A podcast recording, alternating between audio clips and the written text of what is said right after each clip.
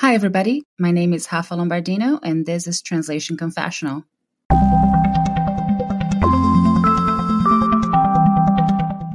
If the communication is not present, then the parent is not going to be involved in the way that is needed. The teachers are not going to know everything that they need to know for that student to succeed. And we're affecting, you know, the outcome of one person, you know, and many others that don't receive services adequately. Yeah, we're messing up actually with the life of someone. It does, I think it does have a great impact and it's not as, as an obvious short term impact like the one that we see in the healthcare field or in the legal field, but it doesn't mean that it's not important. By the way, those are the people that are going to be taking over, right? The children are our future. I know it sounds like a placebo to say, but it is true. And if you disenfranchise them from education, all the surveys show that there's a higher dropout rate and they end up on the welfare rolls or unemployed or whatever. And in special education, it's a legal issue.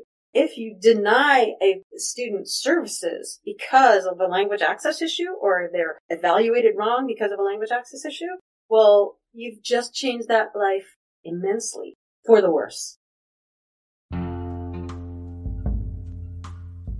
Code of Ethics for Language Professionals. Today, Translation Confessional brings you yet another very interesting interview. Rafa talked to Holly Silvestri and Loana Dennis, founding members of the American Association of Interpreters and Translators in Education, or AAITE, a nonprofit professional organization that promotes advocacy, education, and professionalization for language professionals who work in educational settings. In this interview, they discuss how important it is to raise awareness about the role of interpreters and translators who ensure language access to those students and families in the U.S. school system that have English as a second language. Most importantly, they talk about the creation of a code of ethics to guide professionals in this particular field, which is also closely related to the community, health, privacy, and legal fields. We hope you enjoy this illuminating conversation and reach out to Holly, Loana, or the AAITE if you would like to learn more about translation and interpretation in the education segment.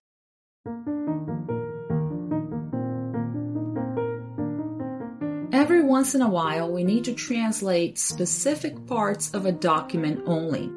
Usually, the text to be translated is marked with a color, so we need to make our CAT tools ignore the rest of the document. For Word documents, you can apply hidden formatting to non translatable text manually. This is time consuming, tedious, and prone to error. Instead, I recommend you to use the Hide Unhide text tool included in the TransTools Plus plugin for Microsoft Word. This tool hides non-translatable text in Word documents from your CAT tool based on text color and other criteria. You can hide all document text except the portions that have a specific color, or you can hide text marked with certain colors. And you can also use it to unhide all previously hidden text in the document exported from the CAT tool. If you want to check out the Hide Unhide Text tool, go to this webpage, tinyurl.com slash tc dash transtools plus. I hope you like it. So I'm here with Holly and Luana, and we have a very important topic to talk about, which is code of ethics. Because our profession is just scattered all over the world with different rules, sometimes lack thereof, it's very important that we kind of unite ourselves as language professionals to provide a good service and follow some codes and some guidelines that will just guide our work to serve the public. Not just the client, but the end client who will consume our work as translators, as interpreters, as language professionals. So I wanted to talk to Holly and Loana because they had a very good presentation at the ATA about the topic. And I'll just let them introduce themselves, talk about their background a little bit, and then we'll go into why you decided to do this presentation at a recent conference. So, Holly, if we can start with you. Sure. I work at um, National Center for Interpretation, which is a unit at the University of Arizona. I also own my own business. And I have a significant amount of experience in educational interpreting, which is really why I am interested in this particular subset of community interpreting. I also have experience on the legal end of things, and I know that a lot of community interpreting in, schools is also legal interpreting, so there is that aspect that I like to take advantage of as well. I took over from Luana after Luana was voted onto the board at AAITE, which is our common organization, American Association of Interpreters and Translators in Education. And I became the head of the Ethics and Standards Committee because we realized that there was no code of ethics out there that covered all of the situations that needed to be covered in educational interpreting. So that's pretty much it. Luana? And thank you. And well, my name is Luana. I've been working as an interpreter since about 20 years ago. At the beginning, my, my focus was more like on healthcare, but then I started liking a lot of legal interpreting. I became a certified court interpreter. I'm also a certified healthcare interpreter. My main responsibility, I, I work as a vice president of LATN language, language solutions, where I oversee a, a, very large group of interpreters that work in, in many settings. And I'm basically responsible for us making sure that we're bringing quality services all the time. And that's how I became involved in not only uh, different organizations, but also at the AAITE because I've been very passionate about interpreting in educational settings. And when it came to be the time in which like, we all gathered together to determine, okay, we're lacking a code of ethics and they were looking for volunteers to start working in, in developing a code of ethics that was really tailored to educational interpreter, I kind of jump in. And that's how I started in the ethics and standards committee and was basically one of the initial co-chairs of the committee. But then, as Holly mentioned, after I was voted in to be in the board of directors, then I had to pass on the baton and then Holly took over leading the committee and she also is, she's a great uh, resource and, and has a ton of knowledge. And, you know, we're working together with a lot of other volunteers to, to produce a very broad scope document that can cover the experience of interpreters and translators in the entire nation. Perfect. And how did the idea to do this presentation come about? Did you uh, submit the proposal or someone approached you and asked you for that because they already knew uh, your work? How, how did it happen? Well, that, that's a that's a good question. Actually, when when the call out for proposals came from the ATA in preparation for the conference, I kind of thought about okay, um, we did have an initiative to try to have a special division for educational interpreters that uh, wasn't successful in getting all the support and all the votes needed to be able to be created in ATA. So I said, well, you know, it's, it's a good time to start, you know, promoting the field in education, especially because it's becoming um, much larger than we estimated uh, initially that the number of practitioners are.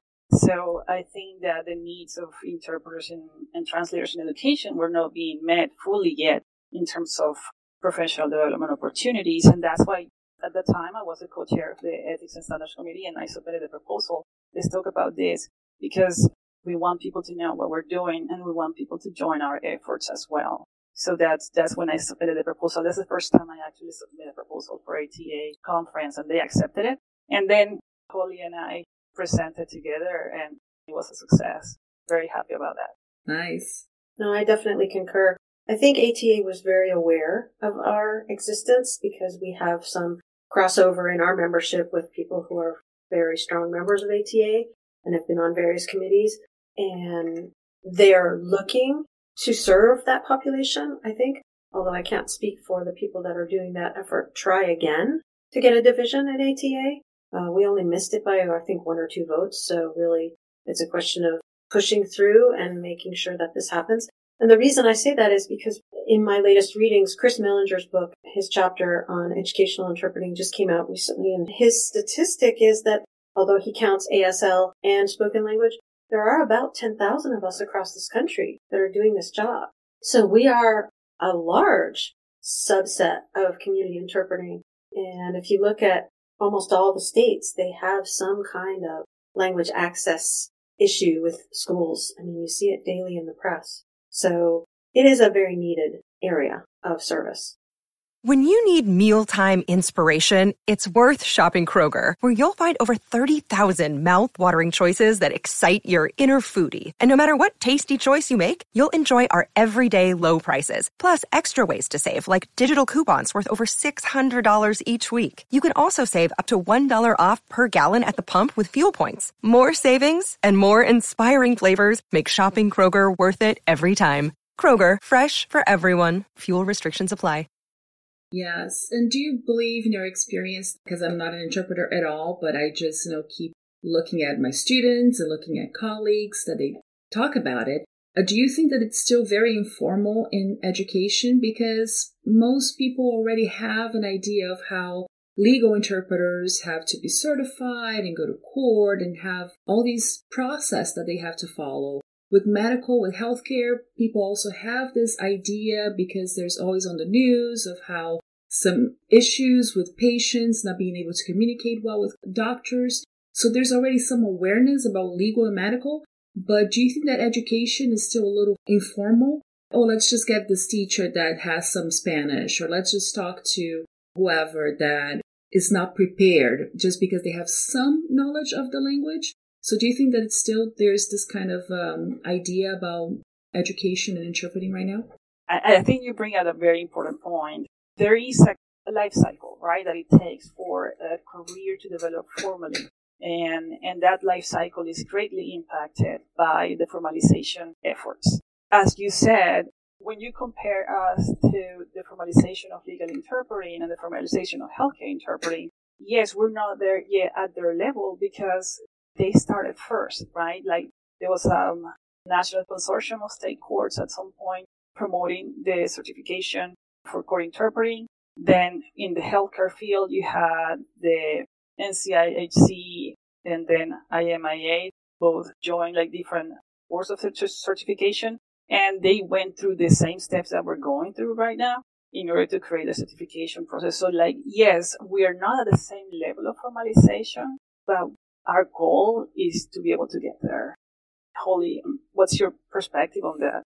I absolutely concur with everything you said. And I also think that this speaks to the larger issue of client education that we all have to do. The whole concept in the United States, because it is in so many ways a monolingual society, or at least it pretends it is, in that any bilingual is capable of doing interpreting and translating just doesn't fly in today's world. But it is that common myth and that's that fallback position that people who are not quite in the know and haven't had the, the talk with people who are language access specialists or linguists at a sufficient level to be able to make that call and say, oh yeah, this is really something that a specialist should be called in for, not the custodian. And yes, it happens or the, you know, Spanish teacher or the bilingual secretary or whatever. There are places in schools for those people who are bilinguals and perhaps may want to do some kind of level of translation or interpreting. But I also need to let people know in the field that in educational, much of what we do is also legal, right? If you're talking about special education, that's codified in law. So you just can't call in anybody. it just doesn't work that IEP is a contract with the school and the parents. And if it's not done properly, lots of bad things can happen. So it is very important to recognize that uh, a professional should be brought in and of course, bringing it back around to ethics, an ethical professional with training for a variety of reasons. Exactly. I was actually going to talk about special ed because I don't interpret, like I said, but I do translate a lot of IEP reports. So they've already had the meeting, there was an interpreter present, but they need all the reports translated, and especially for Brazilian families that are here in California. And that's pretty much the request that I get to translate for those families that are seeking help for their children that may have special needs and language needs when it comes to being integrated in an American educational system. So those are laws for inclusion, for diversity, to make sure that students are helped when they need help with physical and mental needs in the classroom. And we would never think about, we as a society would never think about how oh, let's just get anyone who has, you know, some sensibility and some awareness to be a psychiatrist and a psychologist and a, an advisor in this area and help a student in need. But sometimes there is that mentality of anyone that speaks the language can help. And it's not like that because we need the training. We need to understand the area. We need to have the vocabulary and we need to know how to convey the message between the school and the parents to try to help the students. So that is very important. And um, if you could talk a little bit more about the association, because like I said, there was a plan to try to get a division of the ATA that is focused on education and language access for students and all the professionals that are providing that. How did the association come about and how large is it now? So uh, this is the perfect time to just uh, raise awareness about the, the association. You want to start that, Holly, since you were at the very beginning of our inception? Oh, this is a this is a way back when moment, right? Uh, That's right. It seems so long ago, and yet it was only what two short years ago. I think it was at the OCDE conference. Well, even prior to that, a bunch of interpreters and translators, because usually you do both in schools. We'll get to the fact that that's two different professions later, but we all saw that this was becoming more and more of a need. More and more of us were getting requests. More and more of us were specializing and seeing some, how shall I say, disturbing things happening in schools at times with the people that were being asked to do things that we should be asked to do. And uh, we said, it looks like this is the tipping point. We need to do something. And so we formed ITE, Interpreters and Translators in Education Work Group, to try and figure out, okay, what are our next steps? Do we need an organization? Do we need a division of ATA? Do we need something completely different? How are we going to go about this? There were multiple people involved, 13 or 14.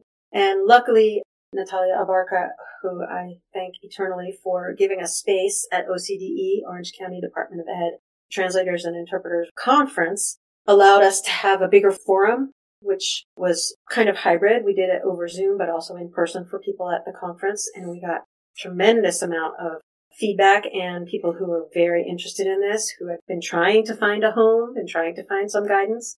And it sort of grew from there. Um, and it's still growing. Luana knows she's That's right. membership. yeah, and well, and and there was a national call. One thing that happened is that it was not just that group that wanted to just lead the movement alone, right? It was actually a collective effort. And I think that is a very critical component because immediately they reach out to interpreters and translators in the entire country we have actually today our list is of more than 860 people that will reach out through our communications.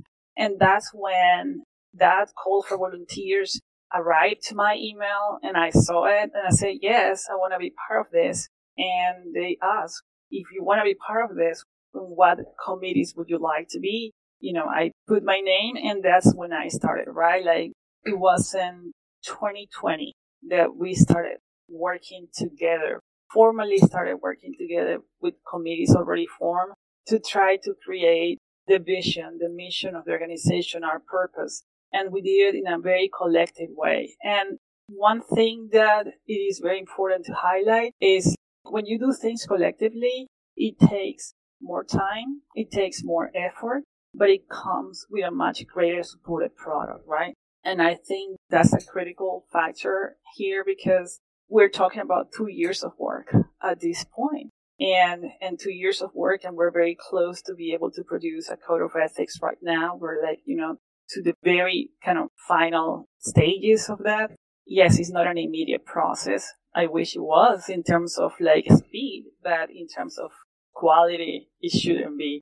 And we're taking the time to collect the input from practitioners in the entire country Yes, and stakeholders, right? This is a, this is a multi-layered process. We talk about it, we argue about it, in fact, in committee, and we talk about the tenets, and we talk about examples, and we talk about standards of practice, and we get input from not just the 800 pound gorilla in the room, which is the Spanish interpreters, but from other languages as well, because other languages are represented on our committee. We have representatives from all over the country on the committee as well. So it's not just a regional effort. People tend to associate us with like the California, Arizona area, and that's fine.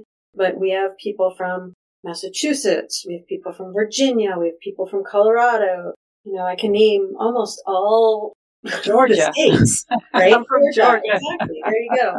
yes. Um, because this is a national issue, whether people want to recognize it or not. You know, I can say maybe, and I'll probably get a nasty email from someone in Wyoming, but maybe Wyoming doesn't have this issue uh, so much as maybe the other states, right? But it's a multicultural country and more and more, especially these days with immigration being an issue, right? Climate immigration, economic immigration. We have to face these issues, whether or not immigration is going to be dealt with on the national level is a political discussion that I don't want to have because I'm ashamed of my own country. But it is a sub-adjacent issue to it because the schools are where these people end up. And if we want to make them American citizens, we need to serve them properly, right? We need to have them bring their parents into all of the decision making that would be necessary if language access were not an issue. Just as a, an English speaking parent is involved and goes to board meetings and goes to PTA meetings and goes to back to school night, all that needs to be accessible. So Without doing that, we're doing a serious disservice to a larger and larger portion of our country. And by the way, those are the people that are going to be taking over, right? The children are our future. I know it sounds like a placebo to say, but it is true. And if you disenfranchise them from education, which I believe is the third leg of the stool that is where certification is necessary, because in medicine and medical interpreting, do it wrong, kill somebody. Oops.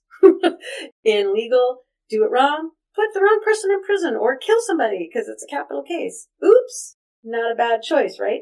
But in education as well, especially in special education, if they are not involved, the parents, even in general ed, all the surveys show that there's a higher dropout rate and they end up on the welfare rolls or unemployed or whatever. And in special education, it's a legal issue if you deny a student services because of a language access issue or they're evaluated wrong because of a language access issue, well, you've just changed that life immensely for the worse. Yeah, absolutely. The third certification that this country really has to look at. Yeah, because I mean, as you said, like the success of that student depends on parents' involvement and also in the ability of the parents to communicate the needs of the child and participate in providing everything that the child needs in the education process together with the team in, in the school system, right? So if the communication is not present, then the parent is not going to be involved in the way that is needed. The teachers are not going to know everything that they need to know for that student to succeed. And we're affecting, you know, the outcome of one person, you know, and many others that don't receive services adequately. Yeah, we're messing up actually with the life of someone it does, I think it does have a great impact and it's not as, as an obvious short term impact like the one that we see in the healthcare field or in the legal field, but it doesn't mean that it's not important. I completely agree. And uh, like I said, from the translation uh, perspective, I see that everything can go wrong so fast if we don't have the communication. And it's an invisible kind of effect because it may not be as immediate as health and legal. Someone is not going to be in jail or someone is not going to die on an operating table, but it is long lasting. So we definitely have to address that and make sure that qualified professionals are providing a service and make sure that we have the tools to qualify those professionals for newer generations coming in. Those students can grow up to be our leaders and uh, take it from there. And do you have any kind of um, examples? Of course, keeping everybody anonymous, just of how some things have gone wrong because we did not have this kind of awareness of how training and ethics are needed for those professionals? Well, you can see it in the press. There have been several schools where OCR, the Office of Civil Rights, has come in and said, nope, you're doing it wrong. And now we're going to take over for you. And you have to prove to us that you can do it right. Um, I won't name the schools. You can certainly Google Office of Civil Rights and school issues, and you can see that there are a number of issues amongst which is language access. And that can be because they're not properly training their people, because someone has filed a complaint because they did not get the services that they needed, even though it's a legally binding requirement in many cases. Of course, it's not 100%, it is legally specified that you have to be a subset of a certain percentage in the school district before this kicks in. But on the ethical and moral level as well, if it's just that one Vietnamese speaker in the district, you would assume, maybe falsely in some cases, that the school district would want to communicate with that parent and would take a portion of the budget that's assigned to T&I and make this happen. I think that that is a very varying response across the school districts because schools are locally controlled in the United States. That's something that a lot of people, even in the United States, don't realize. Very, very local control. School boards. I mean, you can see it now with the whole, how should I phrase this politely? Baloney about masking and unmasking and getting shot and not getting a shot and being required to be in school or be online. All of that is so patchwork because the American school system is so locally controlled and unfortunately because it is being pushed into the political arena, but that's another conversation for another moment. But it does have an effect on language access as well because it is something that, although federally mandated in a lot of cases, how it is done is very locally controlled.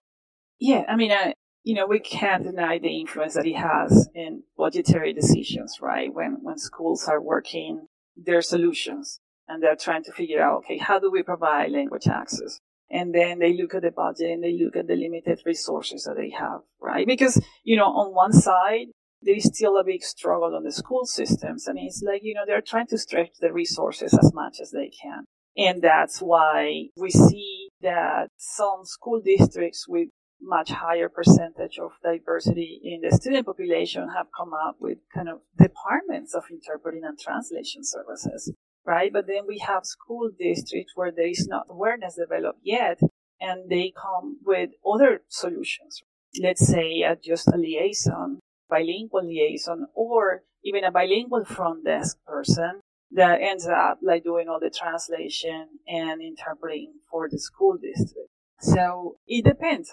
What you see out there, you see for the most sophisticated decision making in terms of creating translation and interpreting services department and having very specific process to measure fluency in the language and actually performance as a translator. And then you have school districts that they basically hire someone that says to be bilingual and they don't even measure the level of fluency of that person in the other language, much less like their ability to interpret or translate a document, right? So yeah, that's where we are. The quality of the service received by the non-English speakers will create a completely different experience for someone who's in, in the district that have the correct set of resources versus the one in a place where resources are not provided.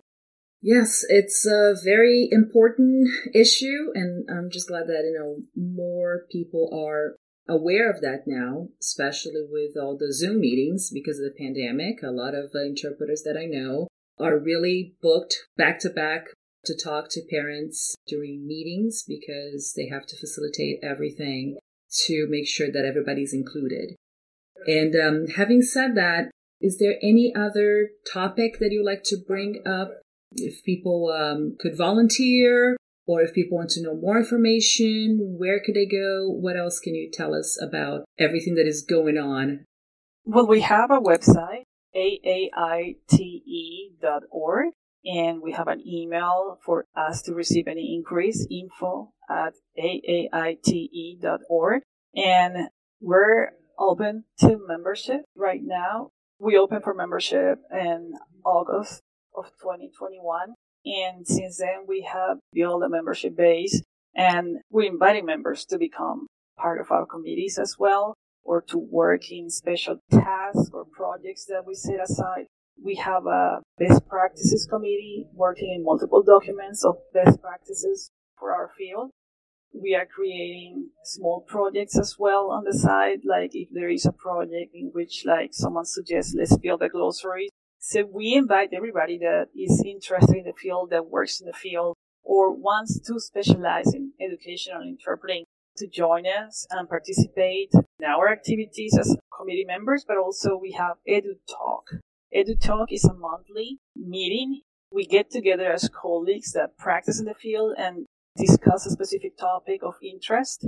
And is a very interactive approach. We do have a presentation by an expert in the field at the beginning. Then we divide into smaller groups and have a more in-depth discussion. And then we reconvene to basically discuss what was learned during that small breakout. You know, I see people that are super happy about it because they feel like finally they're able to speak with other interpreters about the same concerns and share their own experiences and then kind of even find solutions to dilemmas that they have had in the past. You know, did I do this right or did I do it wrong? What, what would have been the best way to approach it? And you get to hear from other people's perspectives in that setting.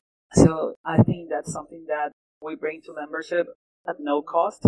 Uh, people that are no members are able to join that, paying a very small nominal fee. They are able to participate in Edu Talks if they have not decided to become members yet. Yes, and our committees do need more members. We're looking for of course, the 800 pound gorilla in the room, the Spanish interpreters, but also other languages, right? Any languages of lesser diffusion we have a serious interest in including. And we'd love to have members who are interpreters or translators of languages of lesser diffusion come into our fold because they too need a voice. And we want desperately to hear from them. There are things that we don't know if we only work in certain languages that may be an issue that we can help resolve if we know about it, but you cannot do that unless someone speaks up and takes an active role. That is part of being a professional, in my opinion, taking an active role in your own growth and development. And that involves joining a professional organization, in my opinion. And this is a place also where you can learn leadership skills. If you want to become part of a bigger movement, get your name out there, get the chance to do presentations. It's a great building block.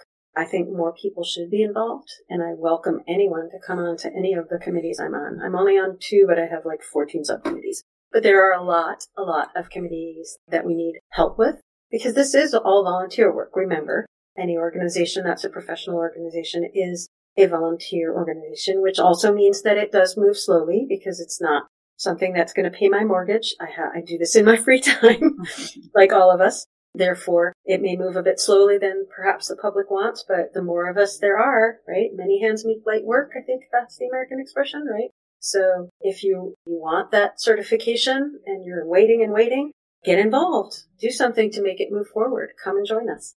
Exactly. It's uh, a volunteer work. It's a passion work. It's a passion project. If we all get involved, we can move forward. And I do agree we have to belong to associations and help elevate the whole profession, not just for continuing education, for us to become better professionals, but also to just lift everybody up.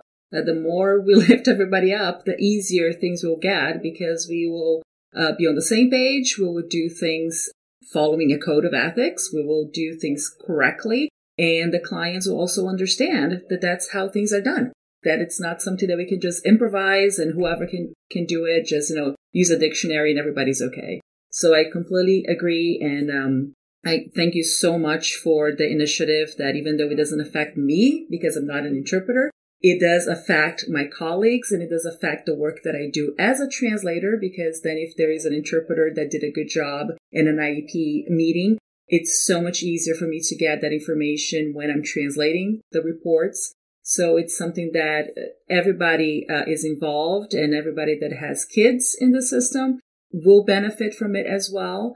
When I signed up my kids for kindergarten, I said that I speak Portuguese to them at the house. So they had reinforcement for English, even though they didn't need it linguistically. But it's something that I really appreciated because they could just break out into small groups and have someone that would pay attention to that, help them read better. So it's something that only helps kids only helps us as professionals to know that we're doing a good job and how we can improve.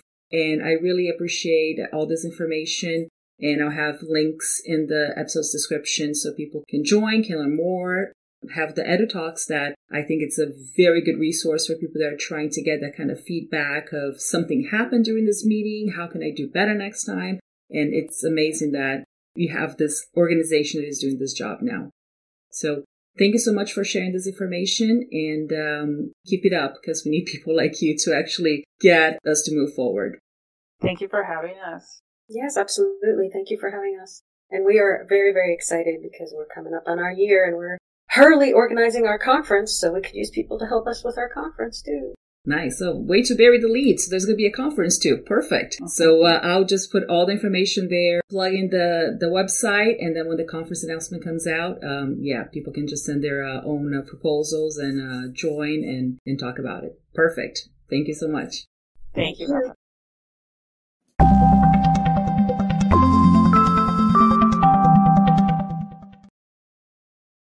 Send us an email at rlombardino at wordawareness.com or leave a voice message on the Translation Confessional Anchor page. If we get enough feedback and voice messages, we can go back to this subject and post a special podcast episode with everyone's opinion on this very same theme. By the way, our anchor page is anchor.fm slash translation dash confessional. We look forward to hearing from you.